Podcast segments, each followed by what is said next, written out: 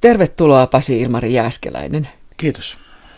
Olet paitsi kirjailija, myös jyväskyläläinen äidinkielen opettaja. Sielut kulkevat sateessa on sinun kolmas teoksesi.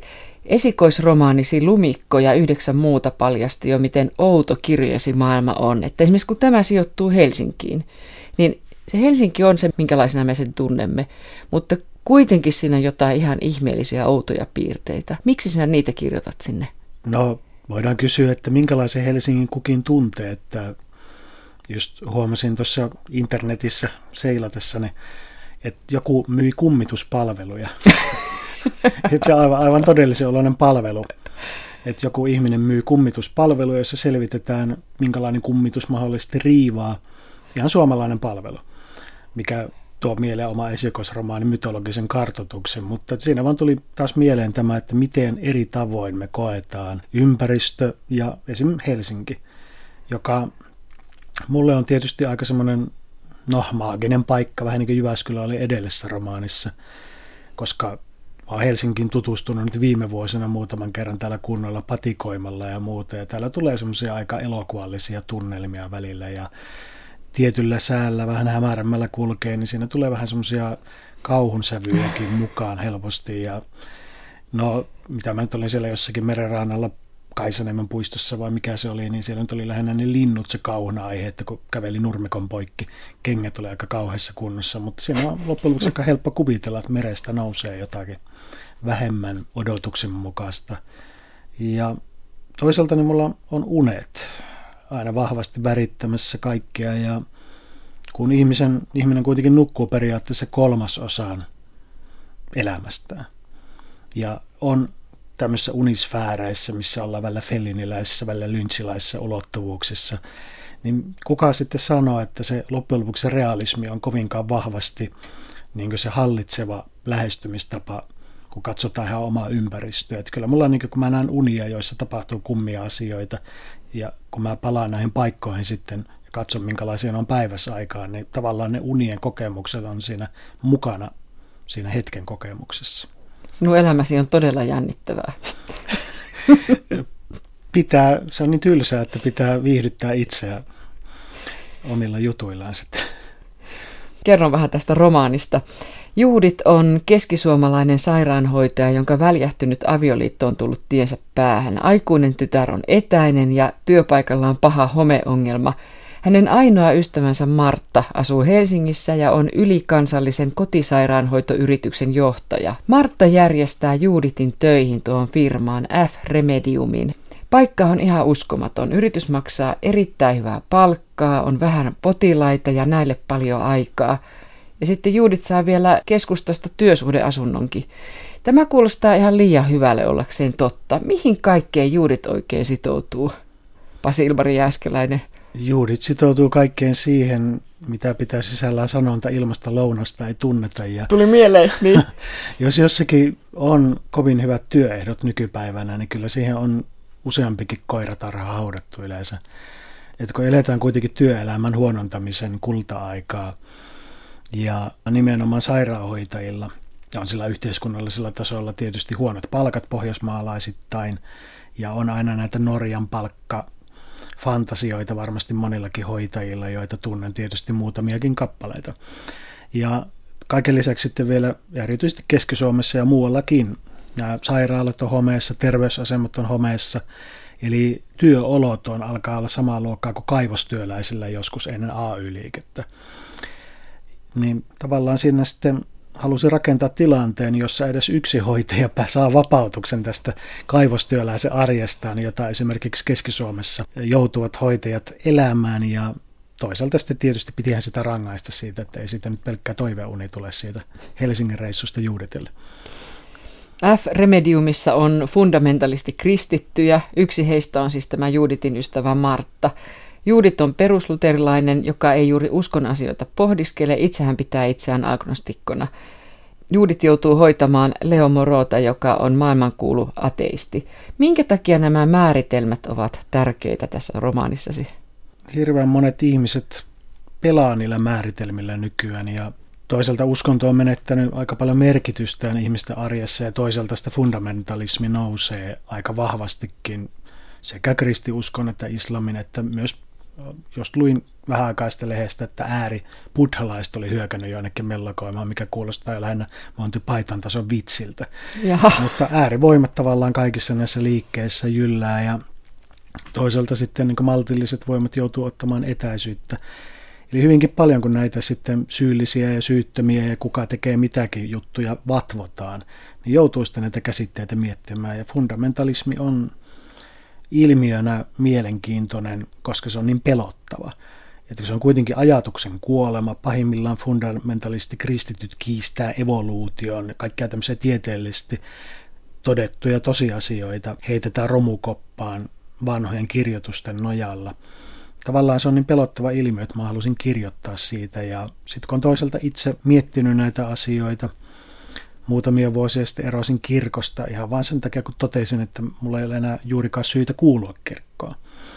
Ja siinä sitten sivussa on seurannut joidenkin ateisti, vaikuttajia, kavereiden argumentaatiota internetissä ja lehdissä ja yrittänyt sitten itse niin luoda jonkinlaista käsitystä itselleen asioista, selkeyttää näitä. Niin tietyssä mielessä tämä romaani hyvin pitkälti on yritys se, mun yritys selvittää itselleni näitä asioita, että missä mä loppujen lopuksi näissä jutuissa seison. Ja monet näistä hahmoista sitten edustaa oman ajattelun eri puolia ihan ideologisella tasolla puhtaasti. Joo, mä huomasin sen, että sä et asetu kenenkään puolelle varsinaisesti, vaan sä tuot ehkä eniten ateistin ja agnostikon puolet olet valinnut aika tasan. Kyllä, että joinakin päivinä itse olen pata-ateisti ja joinakin sitten agnostikko, riippuu ihan siitä, että millä tuulella sattuu olemaan. Ja lopulliset totuudet on suuntaan tai toiseen niin pelottavia, koska niistä yleensä tulee aina ruumiita. Että kun päätetään, että Jumala on tai Jumalaa ei ole ja se lyödään lukkoon, niin seurauksella se lähdetään sitä lahtaamaan ihmisiä. Niin tavallaan semmoinen epämääräisen selvittämättömän totuuden ideaali olisi minusta aika hyvä näissä asioissa, varsinkin joita ei voi oikeasti todentaa ennen kuin sitten mahdollisesti selviää joskus kuoleman jälkeen, jos selviää jotain, mutta mä pidän senkin mahdollisuuden avoimena. Yksi romaanisi keskeisistä henkilöistä on Martan poika ja Juuditin kummipoika Mauri. Hän on kahdeksanvuotias ja kuoleman sairas. Miksi tuo pieni poika ei usko kuoleman jälkeiseen elämään eikä Jumalaan? Hänelle kuolema on kaiken loppu. Se on aika erikoinen pikkupoika. Kyllä se on. Toisaalta idea siihen jossakin määrin tuli ihan omasta pojasta, joka esikoinen nyt jo 17, niin aikanaan viisivuotias oli varmaan katto televisiota, jossa kaiketi mainittiin Jumala. Tulin olohuoneeseen ja näin, kun lapsi huutaa televisiolle, että Jumalaa ei ole. Jaha. Ja se oli jollakin tavalla niin mieleenjäävä juttu, että jossakin määrin semmoinen ajatus ateisten lapsesta, kun aina puhutaan lapsen uskosta. Kyllä, joo. Lapsille päiväkodissakin syötetään aika niin kyselemättä kristinuskoa, mikä on sinänsä nykyään hassua, kun on niin monen uskonnon edustajia. Ja ateismia pidetään jotenkin edelleenkin outona niissä piireissä, vaikka se loppujen lopuksi määrittelee useimpien ihmisten aikuisarkea jos ei nyt ihan suora ateismi, niin semmoinen, että ei nyt erityisemmin harrastetakaan uskontoa. Mutta ala-asteellakin vielä alakoulussa on niin itsestään selvästi kristinusko läsnä koko ajan. Et sitten tavallaan just tämän lapsihaamon kautta mä käsittelin sitä asiaa, että missä määrin ihmisellä tai lapsella on syytä uskoa johonkin. Joo, ihan jos puhutaan joulupukista, että tavallaan luodaan sitä joulupukkimytologiaa ja sitten jossakin vaiheessa paljastuu, että sitä ei ole. Ja sitten kuitenkin monen kohdalla jatkuu tämä uskonnollisuus ja toisaalta sitten se uskonnon syöttäminen lapsille, jos aikuiset itse on uskonnollisia, niin sehän on myös semmoinen ilmiönä vähän kyseenalainen. En osaa ottaa kantaa suuntaan tai toiseen, mutta erityisesti tämmöinen sairas lapsi, jolle tavallaan soisi sitä toivoa ja uskoa siitä, että kuolema ei ole loppu. Siihen kiteytyi monta semmoista asiaa, joita sitten pystyy hahmon kautta tarkkailemaan. F-remediumin noudattama usko ei ole minun mielestäni ihan tyypillinen. Kerrotko sä itse, minkälaista se on ja minkä takia se on sellaista? No F-remediumin uskontohan lähtee siitä, että kaikki uskonnot on sallittuja siellä firmassa, kunhan on mahdollisimman fundamentalistisia. Ja siellähän on kaikkien uskontokuntien edustajia, siellä on juutalaisia, kristittyjä, muslimeja ja joku toimistovirkailija tällä Martalla, assistentti, kun se oli, on salafisti. Mutta siellä on ideana se, että kukaan ei firman puitteissa näytä uskontonsa tunnusmerkkejä, jotta kaikki pystyy yhdessä työskentelemään uskontojen puolustamiseksi, uskontojen vallan lisäämiseksi, suojelemiseksi, tämmöistä vapaa-ajattelijamaista ateismia ja sekularismia vastaan. Eli periaatteessa kun ihan todellakin kun lukee mediaa, katsoo uutisia ja lukee netistä eri puolilta maailmaa kaikenlaista, mitä siellä on meneillään, niin toisaalta joissakin päin maailmaa uskonto joutuu niin vetäytymään ja sekulaari, sekulaari maailmankuva valtaa alaa ja toisaalta jossakin hyvin vahvasti uskonto on hyökkäämässä uudestaan. Et jos ajatellaan ihan YK-tasolla, niin muslimivaltioiden, mikä tämä on tämä oma järjestö, OIC, kun se oli, niin siellähän niin on pyritty uskontojen kritisoiminen saamaan läpi, että se on ihmisoikeusrikkomus. Eli tavallaan uskontojen koskemattomuus nostetaan ihmisen koskemattomuuden edelle uskonnollisin perustein. Maailmalla on käynnissä tämmöinen tietynlainen sota. Et mä itse henkilökohtaisesti lämpimästi kannatan uskonnon vapautta. Että jokaisella on oikeus harjoittaa sitä uskontoa, jota haluaa, koska uskonnollisuus on monille ihmisille semmoinen luontainen tarve, tapa toteuttaa ihmisyyttä ja tavallaan luodata olevaista ja sen toisella puolella olevia asioita, mutta siinä vaiheessa, kun uskonnosta tehdään vallankäytön välikappale ja sen avulla ruvetaan ihmisoikeuksia polkemaan, niin silloin pitäisi aika lailla olla hereillä. Ja sitä kautta ehkä tuli tämä mun tarve kirjoittaa aiheesta jonkinlainen tämmöinen thrillerimäinen kertomus, jossa sitten samalla tutkaillaan näitä ilmiöitä, mikä on niiden perimmäinen luonne. F-Remedium on ylikansallinen ja alun perin amerikkalainen. Mitä se oikein saa siitä, että sillä on paljon jäseniä?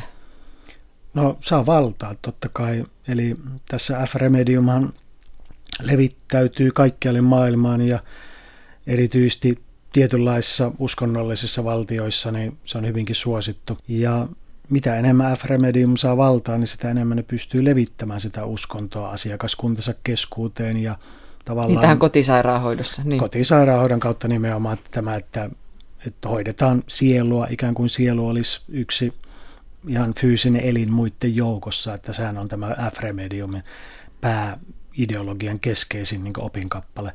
Että ihmisillä on sydän, maksa, munuaiset, joita pitää hoitaa, ja sielu, joka on usein sitten hyvinkin karmeassa tilassa F-remediumin mukaan. Ja näiden asiakkaiden kautta, asiakaspiirinsä lisäämisen kautta ja kaikkien sielunhoidollisten metodien kautta F-Remedium vahvistaa uskontojen valtaa kaikkialla maailmassa. Niin sä kirjoitat fundamentalismista esimerkiksi näin, että ehkä siinä oli selitys fundamentalismin vetovoimalle, mahdollisuus luopua vaikeista valinnoista ja epävarmuudesta ja tyytyä olemaan pelkkä sielua kuljettava postipaketti. Kyllä, että ihmiset sietää aika heikosti epävarmuutta. Ja varsinkin epävarmuuden täyttämässä maailmassa, mitä me nyt Suomessakin nyt eletään, on maailmanlaajuiset kriisit, talouskriisit, ilmastonmuutos, kaikki tällaiset ja sitten vielä ihan tämmöiset paikallistason ongelmat, että kaupungit, kunnat menee konkurssiin suurin piirtein, niin siinä tulee varmasti ihmisillä kova tarve tarttua johonkin varmaan ja kyllä mä ainakin tietyssä mielessä hyvin ymmärrän fundamentalismin vetovoiman varsinkin jos sitten ei enää jätetä uskontoa semmoiseksi niin mysteeriksi, vaan otetaan ihan ne fundamentit ja lausutaan ne ääneen ja hoetaan niitä riittävän paljon ja lähdetään vaikka siitä, että maailma luotiin vasta 6000 vuotta sitten, koska raamatussa sanotaan niin tai Koranissa sanotaan niin, niin siinä on oma viehätyksensä ihan samalla tavalla kuin esimerkiksi uusnatsismissa.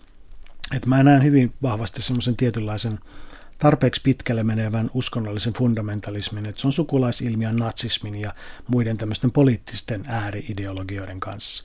Että ne luo varmuutta. Ne tekee selkeästi rajalinjat, ne antaa ihmisen elämälle tarkoituksen ja yleensä ne johtaa sitten vielä aika karmeisiin seuraamuksiin käytännön tasolla sitten ennen pitkään.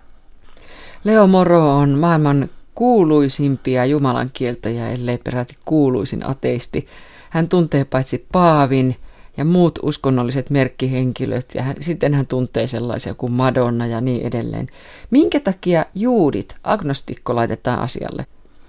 No se on tietysti osittain johtuu ihan siitä, että juudit on Martan hyvä ystävä ja Martta haluaa sitten varmistaa, että jos eräs huhu pitää paikkansa, joka Morosta on tiedustelun kautta saatu selville, niin että varmasti Martta itse ja hänen poikansa saa ensimmäisenä sen tiedon. Ja kysymyshän on siitä, että F-Remediumissa uskotaan, että Leo Moro, hänellä on hallussaan todisteita Jumalan olemassaolosta ja Martta laittaa Juuditin, ystävänsä Juuditin asialle, jotta saa ensimmäisen sen tiedon käsinsä, jotta voi vakuuttaa lapselleen näiden todisteiden avulla, että Jumala on todellinen ja saa siirrettyä sen oman uskonsa myös lapseen. Leo kehottaa olemaan uskomatta mitä tahansa. Minkä takia sitten pitäisi uskoa ateistileoa? No ateistileollakin on tietysti loppujen lopuksi omat salaisuutensa, jotka selviää sitten kirjan loppupuolella, mutta ehkä puhtaimmillaan ja parhaimmillaan ateismi ja skepsismi ja kaikki tämmöinen vapaa-ajattelu on nimenomaan sitä, että mitään ei uskota annettuna. Että kaikki kyseenalaistetaan myös ateismia. Sen takia mä en henkilökohtaisesti niin semmoista täysin raivoateismia allekirjoita, koska se on asia, jota ei voi tietää varmasti periaatteessa niin voidaan todistella, että minkä takia ihminen kehittää uskontoja, että se on psykologinen tarve ja jonkinlainen heijastuma lapsuuden tarpeesta luottaa vanhempiin ja sitten kun vanhempiin menee usko jossakin vaiheessa väistämättä, niin halutaan jotain tilalle ja tällaisia selityksiä, mutta loppujen lopuksi totuus on, että sitä ei voi koskaan tietää varmasti. Ja kuten sanottu aikaisemmin jo, niin semmoiset lopulliset totuudet on hyvin ikävä ja epäilyttävä ja turmiollinen asia. Ja loppujen lopuksi kaikkein paras vastaus on monissa kysymyksissä, että en tiedä, ei voida tietää, ennen kuin sitten tiedetään. Ja tieteessä on se hyvä puoli, että siinä koko ajan kyseenalaistetaan kaikki tutkimustulokset, jos niitä saadaan ja tulee uutta tietoa, niin se on pääsääntöisesti tapana sitten vanhat tiedot hylätä ja ottaa uusia tilalle, mutta sitten jos lähdetään uskonnollisuudessa ja se viedään tosiaan tämmöisen niin tiedon tasolle, kuten fundamentalismi tekee, niin se on ikään kuin sitä, että suljetaan pää todellisuudelta, maailmalta, toisilta ihmisiltä, kaikelta ajattelulta. Ajattelu tavallaan lopetetaan vapaaehtoisesti ja omaksutaan jonkinlainen oppijärjestelmä, jota sitten monistetaan mahdollisimman laajalti. Ja se vaan on jotenkin ilmiönä jotenkin niin surullinen, että se on jollakin tavalla niin perusihmisyyden vastasta, kun puhutaan fundamentalistisesta uskonnollisuudesta. Tarve etsiä totuutta ja tarve niin etsiä jotakin tuon puolesta, se on peri-inhimillistä taas. Eli periaatteessa niin mä laittaisin semmoisen aivan tiukan semmoisen raivoateismin samaan koppaan melkein uskonnollisen fundamentalismin kanssa. Mutta niin useimmat ateistit, mitä mä tunnen, niin kyllä niillä on se tietty valmius, mielen avoimuus. Ja ne on saattanut todeta, että itse eivät usko ja pyrkivät ehkä todistelemaan sitten myös muille sitä kun asia argumentoidaan, mutta sanoisin silti, että en tiedä, on se mun vastaus tämmöisissä asioissa. Agnostikko ja ateisti. Heidänkin, vaikka he eivät usko Jumalaan, niin pitää jotenkin määrittää suhde Jumalaa. Siis tätähän oletetaan, tai ainakin ihmiset rupeavat määrittämään suhdettaan. Kyllä. Ja Jopa semmoisia, mitä ei usko. Niin, ateistilla se erityisesti on ehkä sitten Tietysti siinäkin on ero, onko vaan siinä, että ihminen ei usko Jumalaan eikä mieti asiaa sen kummemmin, vai onko sitten nimenomaan siitä, että uskoo, että Jumala ei ole ja katsoo tarpeelliseksi levittää tätä uskoaan, vai mistä sitten milloinkin on kysymys, mutta mä sanoisin, että tuo Juuditin agnostismi on aika lähellä mun omaa, eli jotkut asiat vaan pitää jättää, että jos Jumala on, niin hoitakoon sitten nämä asiat, että niitä on ihmisen turha miettiä liikaa. Et kuitenkin kun ihmiset keskittyisi enemmän niin toisiin ihmisiin ja tämänpuoleisen elämään ja katsoa sitten, mitä tapahtuu tuonpuoleisessa, niin se jollakin tavalla ehkä johtaa sitten tämmöisen John Lennon-maisen Imagine tyyppiseen ideaaliin. Minkä takia romaanissa sitten Pasi-Ilmari Jääskeläinen hoidetaan nimenomaan sielua eikä mieltä? Ehkäpä just sen takia, että, että jos lähdetään uskonnollisen fundamentalistisille vesille, niin silloin on pakko hyväksyä se, että sielu on olemassa siinä, missä kaikki muutkin ihmisen elimet. Ja että sielu tarvitsee samalla tavalla hoitamista, herättämistä, elvyttämistä kuin muutkin elimet, jotka uhkaa pettää. Jos ollaan ihan tämmöisen niin tavallaan tervejärkisen uskonnollisuuden parissa, niin silloin ehkä sielu ja mieli on, koetaan oleva aika paljon sama asia. Ja sitten on se ajatus tietysti, mikä monilla on, tarkemmin määrittelemättömänä, että jollakin tavalla se minuus, persoona, ihmisen minä jatkaa kuoleman jälkeen elämäänsä. Ja se on tietysti sellainen mukava toive. Tietysti jotenkin olla myös kauhea pelko, jos haluaisi niin oikeasti levätä, eikä joutua ikuisu, ikuisiksi ajoiksi jonnekin. Harppua soittelemaan, niinkö? No harppua tai sitten paistelemaan makkaraa liekkeihin tai jotain muita välimuotoja, mitä sitä nyt on olemassa. Mutta tuota niin, Mua kiinnostaa ajatuksena sielu. Ja tässä kirjassakin jonkun verran käsittelee just tämmöistä, että miten egyptiläisillä ja muinaisilla egyptiläisillä oli nämä omat hahmotelmansa, hyvin tarkat hahmotelmat, että mikä osa oli sielua ja mikä siirtyi eteenpäin ja mikä taas hävisi kuollessa. Ja kun mennään tarpeeksi fundamentalismiin, niin silloinhan ne voidaan ikään kuin palotella kaikki – ja tehdä hyvin pitkälle meneviä tämmöisiä teoreettisia määritelmiä, jaotteluja, listauksia ilman, että sillä olisi todella minkäänlaisia kunnollisia perusteita. Eli tavallaan tehdään tiedettä uskon asioista, milloin se johtaa yleensä aika trakikoomisiin lopputuloksiin. Tässä on yksi hyvin tärkeä ja mielenkiintoinen ryhmä kuin syväläiset. Mitä ne oikein ovat? Syväläiset on tietysti intertekstuaalinen ilmiö, eli H.P. Lovecraftin kauhutarinoista peräisin oleva tämmöinen H.P. Lovecraftilla syväläiset oli jonkinlaisia meressä asuvia olentoja, jotka sitten toisinaan tuli maalle ja saattoi lisääntyäkin ihmisten kanssa. Ja tavallaan sitten halusi H.P. Lovecraftilta vähän varastaa jotakin, kuten kirjallisuuteen kuuluu hyvän tavan mukaan sitten tietysti lähde mainiten, kuten tässä. Ja syväläiset loppujen lopuksi on sitten Mä en tiedä missä määrin sitä voi edes kertoa ilman, että spoilaa kovin paljon, mutta... Kerro jotakin. Syväläiset olentoja, joita voi kohdata kaivopuistossa synkkinä sateisina öinä. Oliko se niitä just, mikä sä näit silloin? Niin. Kyllä, että sielut kulkee sateessa ja syväläiset on näitä sieluja, joita siellä sitten kulkee. Tarkempi prosessi sitten selviää kirjasta siellä loppupäässä ehkä, että en siihen halua mennä tässä vaiheessa. Moro sanoo, kuinka ei ole kertaakaan kohdannut taistelukentällä Jumalaa, ainoastaan enemmän tai vähemmän höyrähtäneitä tapauksia. Niin, ja Juudit miettii sitä, että mistä tietää, etteivät niin Moro ateisteineen kuin Martta fundamentalisti uskovaisineen ole sekopäitä.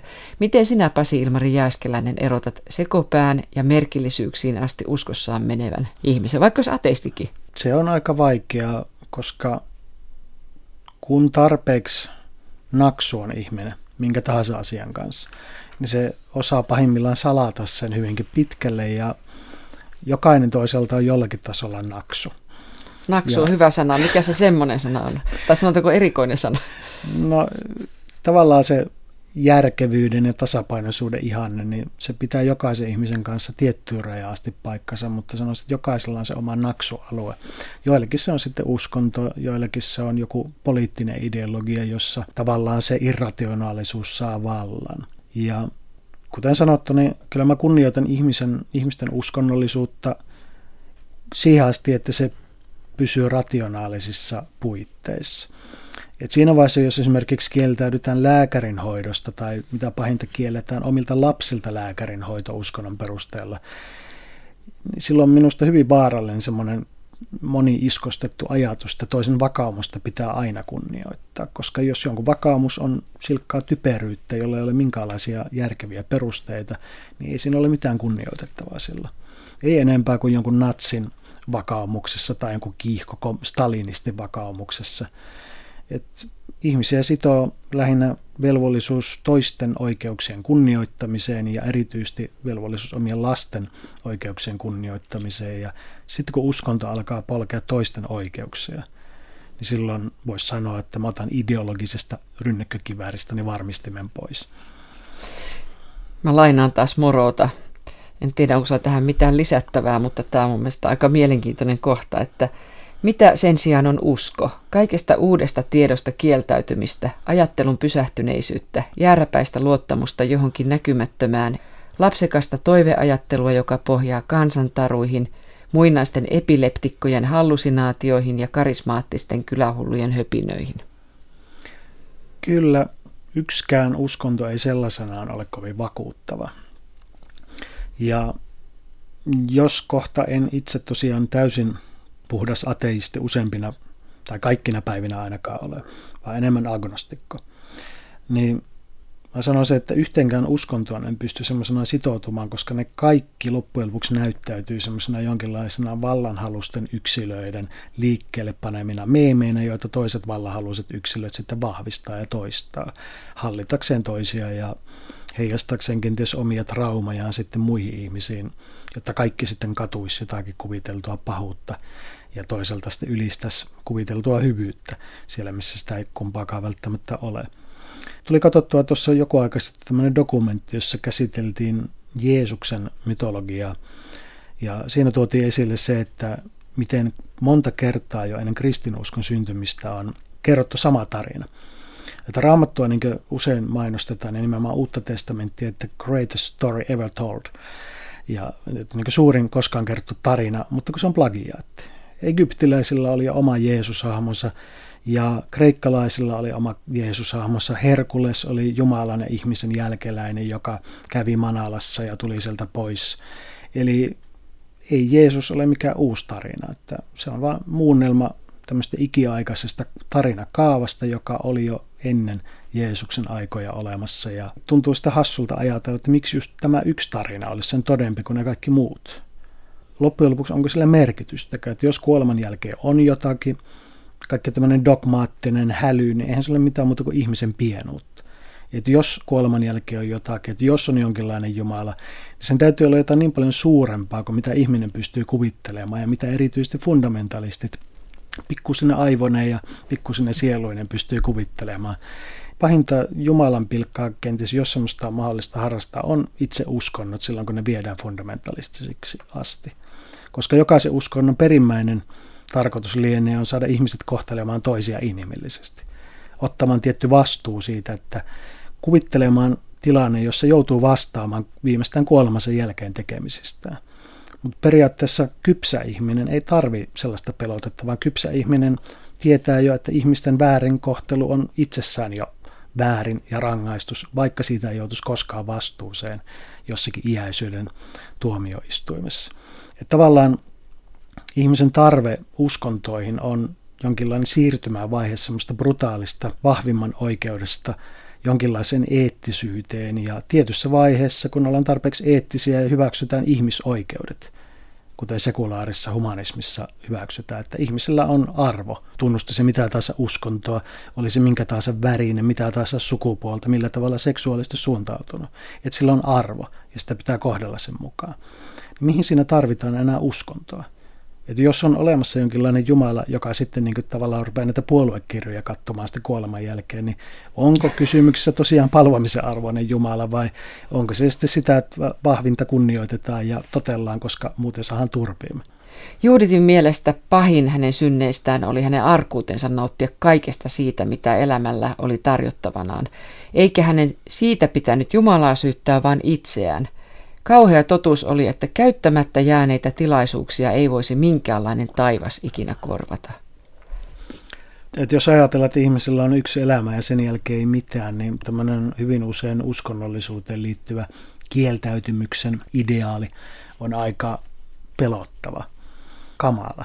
Että kielletään ihmisiä elämästä, nauttimasta elämästä, joka, jonka jälkeen ei välttämättä sitä tulekaan yhtään mitään tietysti jos mennään tarpeeksi pitkälle hedonismin puolelle, niin sitten sekä ei ole hyvä asia, että jos sitten unohdetaan tosiaan niin täysin kaikki etiikka ja moraali. Mutta sinänsä, niin jos ajatellaan, että meillä ei ole varmuutta muuta kuin yhdestä ainoasta elämästä, niin kuinka usein sitä ihminen niin ihan jo ilman uskontojakin arjessa jättää väliin kaikki mahdollisuudet nauttia asioista, jotta voisi, voi ihan toistaa jotakin turvallista kaavaa, ihan laiskuutta ja tiettyä pelkuruuttaan sen sijaan, että tarttus kaikkiin niihin tilaisuuksiin. Että mäkin nyt tässä välillä ajatellut, että sitä istuu kotona ja katsoo telkkaria sohvalla. Ja periaatteessa voisi luottokortilta nostaa rahaa, ostaa matkalipun jonnekin paikkaan, missä on ikinä käynyt ja lähteä. Ja soittaa töihin, että en nyt tule, että otan palkatonta vapaata vähäksi aikaa. Että jos te tietäisi vaikka, että kahden vuoden kuluttua enää olekaan elossa, niin heräisikö sitä sitten – paremmin siihen katoavaisuuteen ja siihen, että pitää elää hetkessä. Se nyt ei sinänsä ole edes uskonnollinen kysymys, mutta, mutta jollakin tavalla välillä havahtuu siihen, että miten vähän sitä elämästä loppujen lopuksi ottaa irti asioita, jotka on tarjolla. Romaanin loppua kohti tuo moro, kaikkien ateistien sankari, muuttuu lempeämmäksi ja hän ilmoittaa uskovansa sieluun. Miksi? Eikö tämä mene ihan päinvastaisesti kuin siinä alussa ollut? Kyllähän siinä on, mutta tästä morollakin on ne omat salaisuutensa ja että se, mitä julkisesti puhutaan, ei välttämättä ole se, mitä lopulta moroakin tietää. Ja mä sanoisin itsekin, että siinä on jonkun verran ehkä tässä heijastuu se mun oma ajatus, että olisi kaikkein turvallisinta, jos valtiovalta ja kaikki lainkäyttö ja moraali olisi luonteeltaan ateistista. Koska silloin ei lähdettäisi mihinkään tämän näkyvän maailman ja ihmisoikeuksien ja muiden ulkopuolelle hakemaan perusteita tai syitä. Ja aina siinä vaiheessa, kun lähdetään niin uskontoa sekoittamaan johonkin, niin siinä tavallaan sitten ihmisen arvo vähenee ja ihmisistä tulee vain pelkkä, pahimmillaan pelkkä välikappale niin jonkun tietyn uskonnon noudattamisessa ja levittämisessä ja ihmisihanteesta tulee semmoinen tietynlainen, että se on sellainen, joka tunnustaa tiettyä uskoa. Ja periaatteessa sekin ajatus, että ihmisen pahat teot ei ole niinkään tärkeitä tai hyvät teot, vaan nimenomaan se usko, niin minusta se on täysin perverssi. Että jos joku uskoo Jumalaan ja tekee pahaa ja pyytelee anteeksi ja tekee lisää pahaa, minusta mä näen siinä jonkinlaisen psykopaattisen olennon, joka toimii tietyllä tavalla vain saadakseen palkinnon ja välttyäkseen rangaistukselta, mutta ei itsessään tunnusta toisten ihmisten arvoa. Hmm, se on napakasti sanottu. Yksi romaanisi henkilöistä sanoo näin, että se energia, jota kutsutaan sieluksi, on tarkoitettu käytettäväksi niin, että ihmisen elämästä jäisi maailmaan jonkinlainen jälki. Siinä on se ajatus, että ihmisessä pitää olla sielua. Jos ajatellaan, että musiikissa pitää olla sielua, taiteessa pitää olla sielua. Että sellainen puhdas materialismi, sekä ei ole hyvä asia. Ja joku tämmöinen niin Neuvostoliiton kommunistinen ateisti, niin se ei ole yhtään sen arvokkaampaa kuin mikä taas teokratian uskonnollinen hallintomuoto. Et loppujen lopuksi ihmisen pitää olla jossain määrin henkinen olento, vaikka se henkisyys ei sitten loppujen lopuksi olisi mitään muuta kuin sitä, että menee luontoon ja kokee siellä jotain itseään suurempaa. Ja totta kai, kun itsekin kirjoittaa kirjoja, niin ei voi lähteä siitä, että kaikki on vain materiaa vaan nimenomaan kaikki ajatukset ja kauneus, kauneuden kokemus, hyvyys, rakkaus, läheisyys, lempeys, kaikki tämmöiset asiat ja toisaalta ylpeys ja se, että ihmiset taistelee niiden asioiden puolesta, joihin uskoo. Vaikka sitä kysymys ei olisikaan uskonnosta, niin totta kai ne on tärkeitä. Ja parhaassa taiteessa niin tavallaan voi ikään kuin nähdä häivähdyksen Jumalaa.